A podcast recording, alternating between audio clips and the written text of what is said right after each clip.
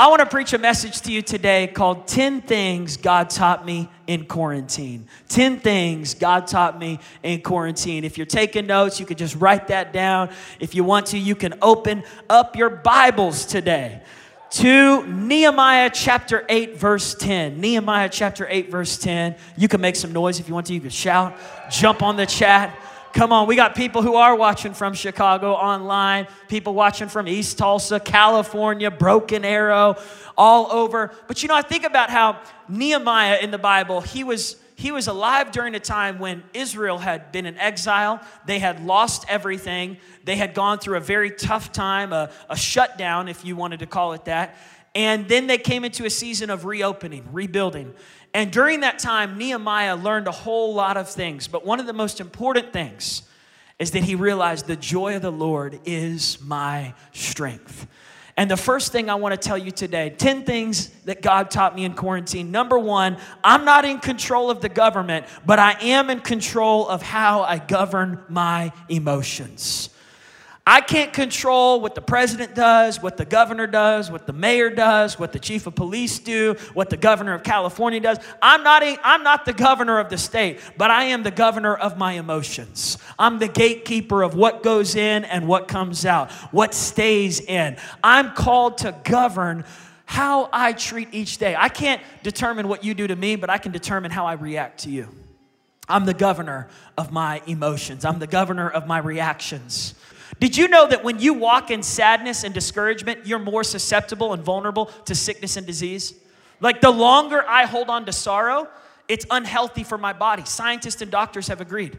Like, this is not, like, of course, this is a biblical foundation, but it's also a scientific fact. If I'm worried and stressed and sad and discouraged and focused on the negative, I am way more vulnerable to the virus.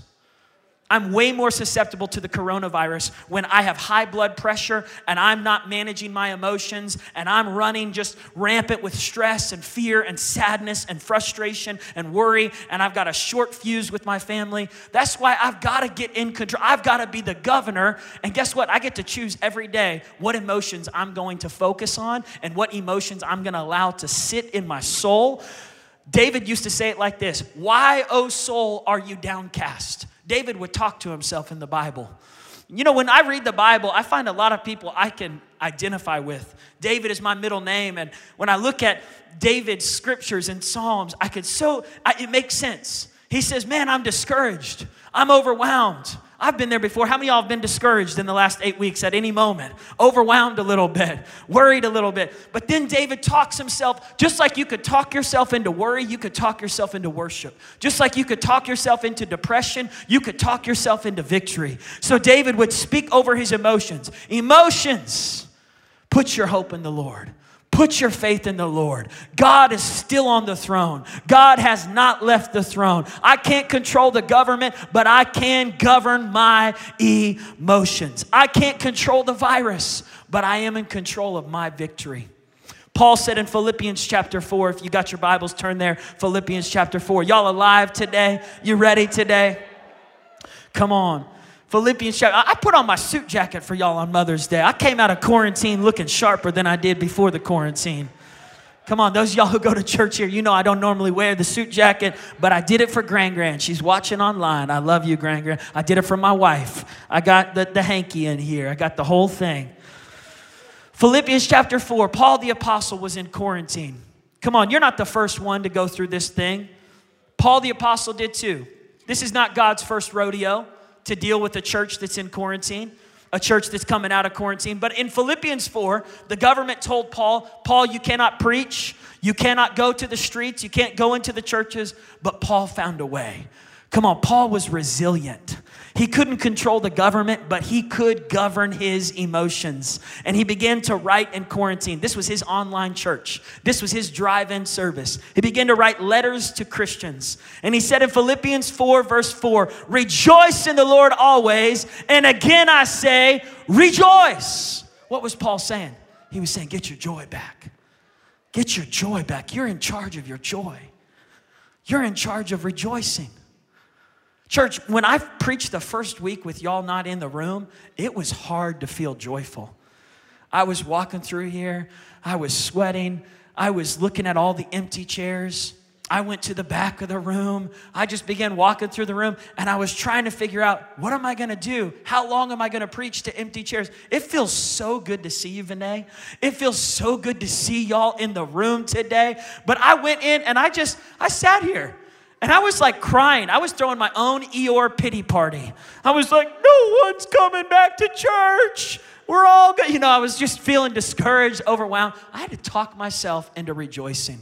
I had to talk myself into laughing. Sometimes you need to do that. In fact, that first week, you know, Ashley could tell it was stressing me out. I was thinking about all our staff. I was thinking about all the business people in our church, about, you know, whether or not they're going to be able to have their job and what's going to happen to the economy, to them, what's going to happen to their families. I was thinking about people getting sick. I was thinking about the symptoms. And, and my heart, I'm a sympathetic person, so sometimes that gets the best of me. It causes me to really worry about people. I'm, I'm, I move from sympathy into a place of worrying about people, worrying about you guys. And Ashley said, Paul, we've got to get our joy back. We need to make a TikTok video. We need, we need to get our dance back. We need to, our kids are watching how we handle this crisis. And if we handle it with depression and stress and worry, that's what we're going to leave as a legacy for the next generation. Can I tell you how you handle a crisis is not just what's going to happen in you, it's, gonna what's, it's what the next generation is going to follow. And so we began to do these laughter things. And, and I was reminded of a, a song my mom used to sing. She used to sing this song growing up. A merry heart doeth good like a medicine, like a medicine is a merry heart. How many y'all remember that song? You're alive from that time? Half of us in the room. Come on, we got some newbies in the room today. Y'all are like, I don't know that song. It's a scripture, it's in Proverbs that a joyful spirit, a laughter is medicine for your bones, it's medicine for your blood. How many of y'all would like to hear my mom sing that song right now? Ready or not, I have footage from 1987 when Mama sang it. Mama said there'll be days like this. I want you to see what Mama looked like in 87. Check this out.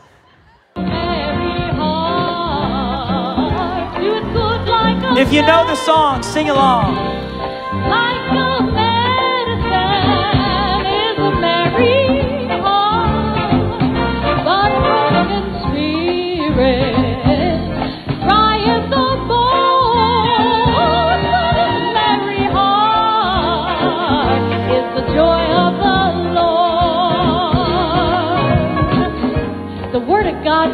That the joy of the Lord is our strength.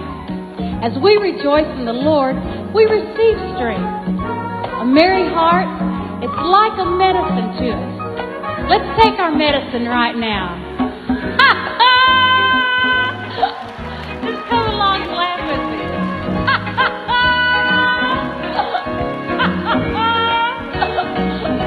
oh, let me hear one from my husband over there.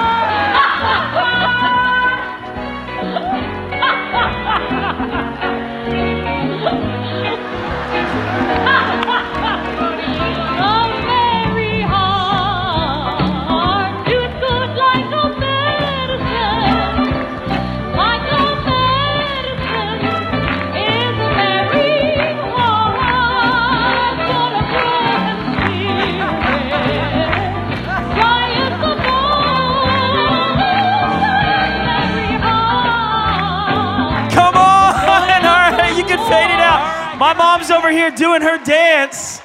Come on, she's getting her groove on. Mom, show them those dance moves you got going on. Go ahead. Look at that. Come on. TikTok, what's up?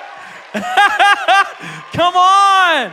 Mom, you know what I thought was so funny was the crowd. Hey, Benny, the crowd, when they went to the crowd shot, that one woman, she was just like, She was like, I'm not into this, but she finally got into it.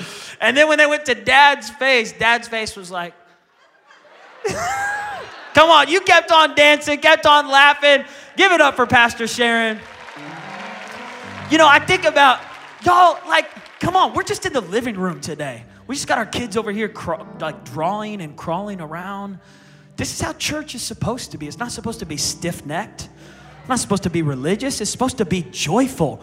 Some of us come to church like it's a funeral, like we're going to God's funeral, like, oh, God died. God's not dead. We're not coming to a funeral, we're coming to freedom. We're coming to celebration. We're coming to victory. You know, like and, and I think we've got to remember just because the government just because things are happening in the world doesn't mean we've got to walk around just taking everything so serious, just so serious. We can't laugh, can't have fun, can't smile. Church is not meant to be endured, it's meant to be enjoyed. Following Jesus is not meant to be, oh, I got to endure the pain. It's meant to be enjoyed. God wants you to enjoy Him, but it's a choice. And that's why Paul said, I choose to rejoice. Now, Paul was writing this in prison, in quarantine. I choose to rejoice. I'm, ta- I'm governing my emotions. I'm the gatekeeper of my mind. I'm the governor of Paul the Apostle. I'm the governor of my zip code. I'm the governor of where I live. I'm going to let joy rise up in my spirit. Number two, number two, the second thing I learned is God doesn't social distance and he can never be shut down. Come on, how many of you are thankful that God does not social distance? You know, one thing I've learned during this crisis is so many of you that are watching on here and, and, and you're tuning in, you've said, Man, I've just felt God's presence in my apartment. I felt God's presence in my house. I'm so glad that God doesn't keep a six foot distance from me. The Bible says He's close to the brokenhearted. The Bible says He's an ever present help in time of need. And the great thing is, the government might be able to shut down restaurants and gyms, and the government might be able to shut down certain companies, but the government cannot shut down God. God cannot be shut down. God cannot be sheltered in. God is always open and He's always available. In the middle of this crisis, many times I would come in here or I would would stand on the roof and I would just feel the presence of God and I just hear God speaking to me. How many of you felt God's presence in your life during the middle of this crisis? It's almost like He's just been right there. I got you. I'm with you. I'm for you. He cannot be shut down and He does not social distance. Number three, the third thing I learned in this quarantine is that God favors the bold. God favors the bold. Right when the first week happened of quarantine, our church, our staff came in and they said, What are we going to do? I said, We're going to figure out a way to bring help and hope to as many people as possible. People said you should shut down the Dream Center. Don't even help people. Don't give anything away. Just stay home for 10 weeks. Don't, don't do any type of church services. I said, That's not us. If we're the only ones open in the whole world, we'll be bold. We'll take a stand. We'll find a way to share hope, to share help. We'll take the hits. And sure enough, that first week or so, we were the only church that was doing what we were doing. But I kept feeling this thing in my heart. I woke up one night and I kept hearing these words Fortune favors the bold, fortune favors the bold. It's from a cartoon my kids watch. And then it switched God favors the bold, God favors the bold, God favors the bold. And I started thinking about stories in the Bible, like Noah building an ark during a time where it had not rained for hundreds of years. It was crazy. It was bold. God favored him. I started thinking about Abraham moving towards a country where no one lived and nobody knew anything, and he had no clue what he was doing. He was walking into a new normal, but God favors the bold. I started thinking about Esther, how she had a chance to be silent, a chance to shelter in, a chance to shut down, to preserve her own life as the queen in Persia. But she realized if I don't speak up, there will be a Holocaust on my watch. Jews will be killed. If I don't use my voice, I'd rather die in courage than die in a palace. I'd rather die in boldness than die eating in this palace. And sure enough, she spoke up and, she, and God favors the bold. Jonathan in the Bible, 1 Samuel 14, his father Saul was sleeping under a migron tree. The Israelites had retreated from the Philistines. They were afraid, they were discouraged. The virus had overwhelmed them. But Jonathan said, We could sit here and die, and we probably will. We could also climb up the cliff and try to fight this thing, and we can face it head on. And maybe God will show up. Maybe God's waiting on us to show up for him to show up. Maybe God's waiting on us to walk in boldness. And sure enough, Jonathan's what if. By the way, fear doesn't have to own the what if in your life. You don't have to live every day with the fear filled what if. You could start walking with the faith filled what if. He started walking with this what if God shows up? What if God intervenes? Sure enough, God showed up. So I told our team, I said, we're going to find a way to open up. So we did that first week. We did our service, we did our drive in service, we started doing groceries. And I was like, God, am I going to get arrested? that week, I got a text, Marquise. I got a text from someone. They said, The governor is about to text you. I said, Which governor? they said, Governor Stitt of Oklahoma. I said, Am I in trouble? They said, I don't know. He asked for your phone number. I gave it to him. I said, What did he say? I'm not telling you. You'll just have to wait from here to hear from him. And I was so stressed. I was eating with Ashley. We're just sitting at home, and I was like, Babe, I might go to jail. I don't know what's going on. I get a text, and he said, This is Governor Stitt. Is this Paul Daugherty? I said, Yes. I said, Am I in trouble? And then there was two minutes of no response. And then the response came, those blue dots, finally it came, the message. And he said, I just want you to know I'm so proud of you and I got your back. I'm so glad you didn't shut down. I'm so glad your church found a way to bring help and hope to people in need. You guys are feeding people who are hungry. You guys are giving out groceries to people. And he said, No one's doing it on the level that you're doing it right now. And you're setting an example that the world needs to see. Within the next 48 hours, Fox News called us and they said, What you're doing is amazing. Can we talk about it on national news?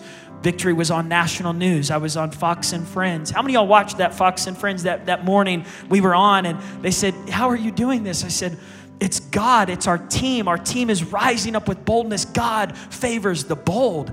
Then our mayor announced more restrictions on the city, and, and I started feeling more afraid. I thought, oh man, you know, now, now maybe we can't do it. And this was the week before Easter. But I kept hearing those words God favors the bold. And I had remembered that back in early 2019, I had gotten Mayor Bynum's number. I was in the airport, I was going to preach somewhere, and I saw this man with glasses, and I thought, I think that's our mayor. I went over to him, I introduced myself to him. I said, Hey, just want you to know I'm a pastor in town. We love you, we're praying for you. Can I have your phone number if there's ever a rainy day and I just need the mayor's phone number? He said, Sure. He gave it to me. And every now and then I would just text him and say, Hey, we we love you and we're praying for you. Just want you to know there's a church in Tulsa that loves you and is praying for you. And we know there's a lot of decisions you got to make. So on that day, I thought, okay, I think I'm going to call him. And then I talked to myself, no, I'm not going to call him. I'm afraid to call him. And then God was like, no, call him. Fortune, like God favors the bold. So I called Mayor Bynum. I said, Mayor, this is Paul. He said, I know, I got your number saved. I said, Have you seen what we're doing? He said, Yes. And I was like, Am I arrested? He was like, No. Keep doing it. We're with you, Paul. Don't stop. The city needs what Victory is doing. What the Tulsa Dream Center is doing is exactly what people need. All I ask is that you follow the guidelines. I said, Yes, sir, we'll follow the guidelines. Can I get the chief of police's phone number too from you? So I called, texted the chief of police, just said, Mr. Chief, want you to know we love you. We're praying for you. We're behind you, Chief. You're the chief. Are we okay? He said, Absolutely. I love victory. I love the Tulsa Dream Center. We're with you. We had favor with the government. We had favor with the police officers. They came on our parking lot. They even helped us with groceries. They helped at the Tulsa Dream Center. We've had favor with the sheriff. We've had favor with the mayor. Why? Because God favors bold actions and bold actions favor. Like, listen, let me tell you something. During a crisis is a time where God is looking for people to rise up with faith and say, God, use me. I don't want to just think about me, myself, and I. I want to be used by you in this hour to help people. Because of that boldness, we were able to feed 212,000 bags of groceries. 8,000 people gave their hearts to Jesus. Hundreds of thousands. We had people pulling on our parking lot said, I was going to end it tonight. This one lady, she said, I was going to throw in the towel. I got three kids at home, a teenager that's watching them. And they said, Mommy, where are you going? She said, I'm leaving. And she said, I was driving down the road and I was going to end my life in this crisis because it was too stressful trying to do the homeschool, trying to do all this stuff. And she said a lot of other things. And she said, I was overwhelmed and I was ready to give up. And I drove down 71st in Lewis and I saw lights on in your parking lot. And I saw you guys on the roof. And I saw some kid on a scissor lift preaching with a megaphone. And I pulled in and I listened. And then you said you got groceries for people after service. She said, I gave my heart to Jesus. I got a bag of groceries and I went home to those kids. She's still alive. She didn't throw in the towel. This is why we do what we do, church. Because there's moms and dads and kids and grandparents that need to know God is with them in the crisis. And the church is not going to stop bringing hope. Number four, I learned in quarantine that desperation is the breeding ground for innovation to exceed expectations and break limitations. Think about those four friends that brought their paralyzed buddy to Jesus. They come down the street, they've got their paralyzed friend, they're looking for a miracle. Are you looking for a miracle, by the way? Did you come to church for a miracle? Did you come to meet with Jesus today? All right, so, so they're coming, they got their buddy. And, and then when they get to the house, it's completely packed. And they say, There's no way in. And they could have stopped right there. They could have said, Okay, we're going to give up. We're going to go back home. We'll watch church online. We'll figure it out. No, I'm just kidding. But they could have stopped. And instead, they decided to climb on top of the house and dig a hole through the roof. Desperate times call for desperate measures. We've seen people who've driven hours. We had one family driving from California to our drive in service because they needed it. They needed the hope. They sat in the parking lot, sat in their SUV, kept the windows rolled up, but they just tears coming down their face. I said, Why did you drive all the way from Alameda, California?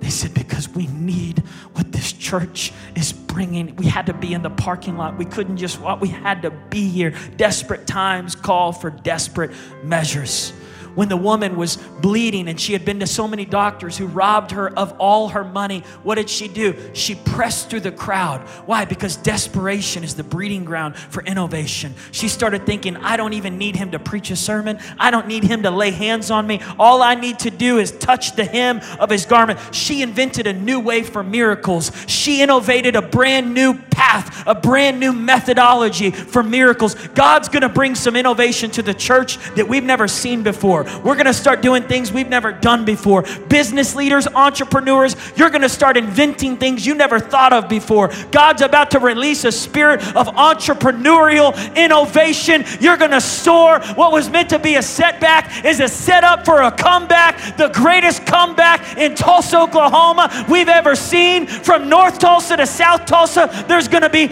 Listen, I, I, believe God's gonna fill churches and God's gonna fill companies. God's gonna give everyone who needs a job a job. God's gonna give everyone who needs bread on their table bread on their table. But now is not the time to tap into fear. Now's the time to tap into faith. You think about George Washington Carver during a time where he was completely oppressed.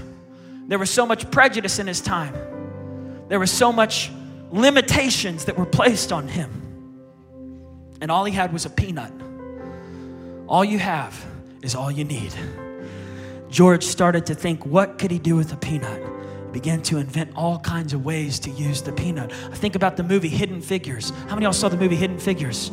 Moms, y'all are like hidden figures oftentimes, working behind the scenes. You're the heroes without capes. Give it up for all the mamas in the room. But I think about those three women in that movie. Here they were, they were treated so badly by people during that time. They were oppressed. They were, there were so many limitations on them. But in the midst of those limitations, they had a spirit of innovation. You can't stop a person who's got a spirit of victory. Can I tell you that victory is not an external destination, it's an internal disposition. Victory is not arriving someday on the other side of beating cancer. Victory is in the middle of cancer. You don't lose your hope. You don't lose your song. You don't lose your joy. You, I, I love that moment six months ago when Johnny Netters came up on stage. He had the mask on, he had just finished his third chemo treatment, and he said, God is faithful. Victory, God is faithful. He started singing a song of victory. I said, Johnny, how do you have that? He said, I never lost it. Victory is not arriving at a destination. Victory is a spirit you carry through the whole journey. Victory is you can't come hell or high water. No weapon formed, baked, fried, grilled against me will prosper. God is inside me. Resurrection life is in my bones. Is it in your church? Oh, yeah, it's in my bones. Victory is in my bones, it's in my DNA. This is why Paul couldn't be stopped. You quarantine him, he's got the victory. You let him out, he's got the victory. You bite him with the snake, he's got the victory. You put him in a storm, he's got the victory. Come, whatever comes, he's got the victory. Somebody say, I got the victory. Number five, pain has a purpose. It's often the process for promotion.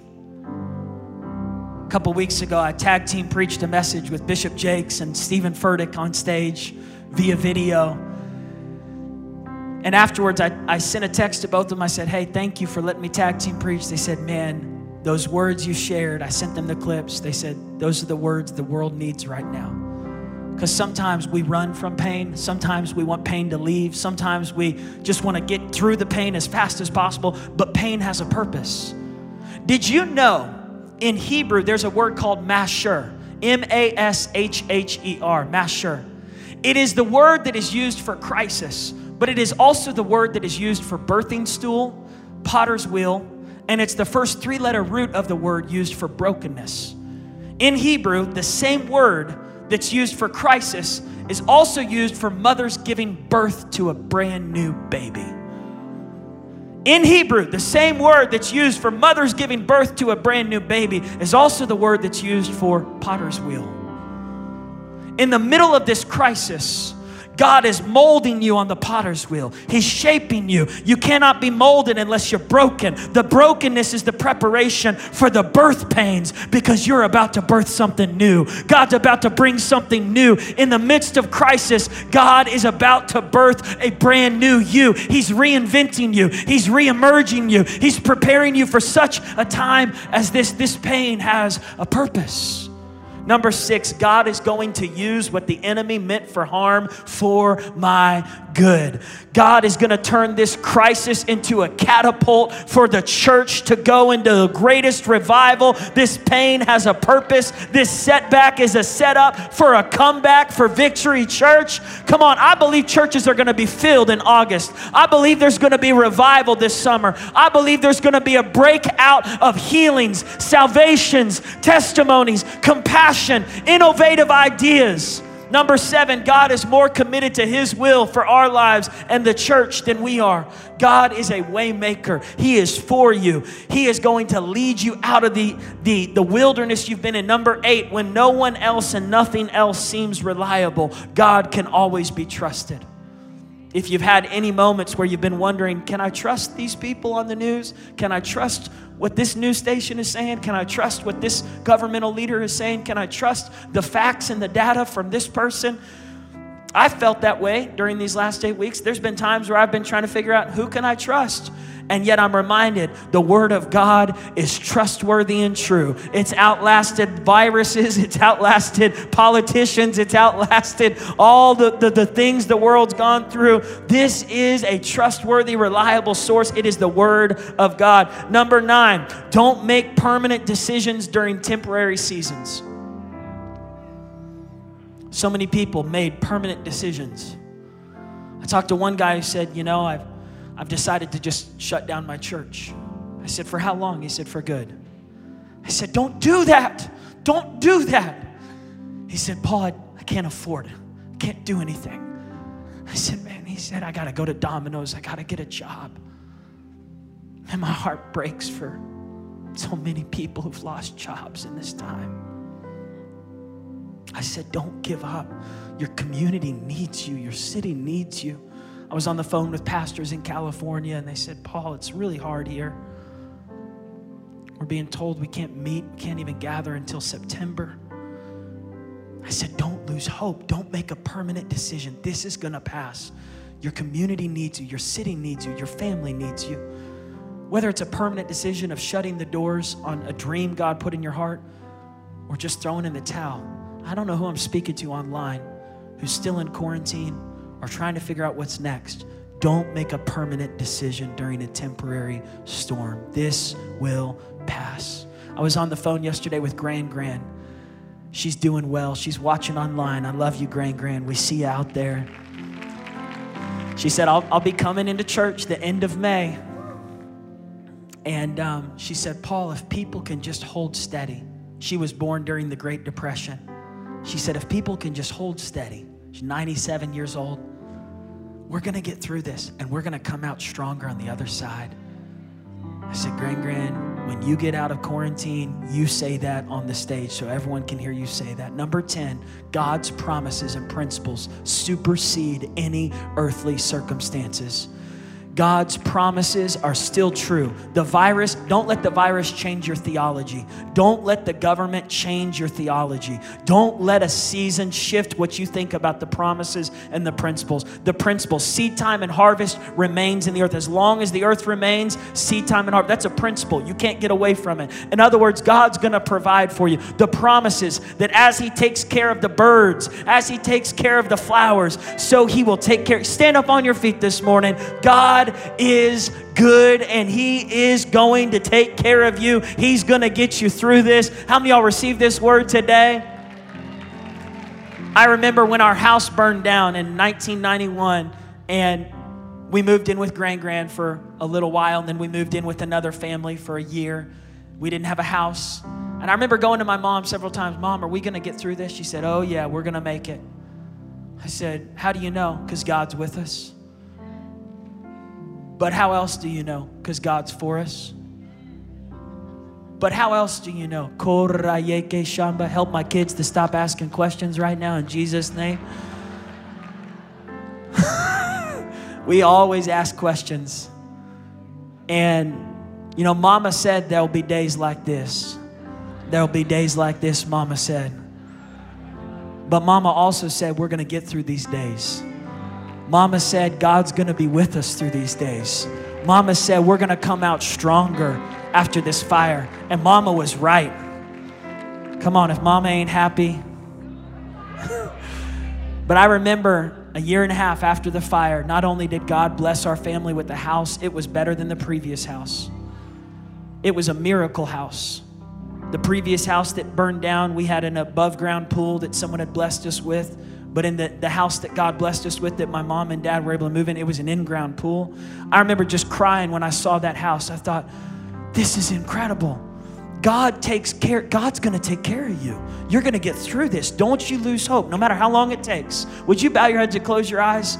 God's got you. He cares about the dreams in your heart. He cares about the details of your life. With every head bowed, every eye closed, those watching online, if you're here today and you just need to get your eyes back on God, I want you to raise your hand. If fear or worry or pain or discouragement has been messing with your spirit, I want you to raise your hand today. You're getting your eyes back on God. You're getting your thoughts fixed back on God. You're getting your heart just fix back on the promises of God, the principles of God. If you're here today and you just need to surrender some fear, some worry, some discouragement to God, raise your hand today. Don't be ashamed. Don't be afraid if you're watching online. Just say, That's me. This message was for me. I needed to be reminded that God has been good. I've been young, I've been old, and I've never seen the righteous forsaken.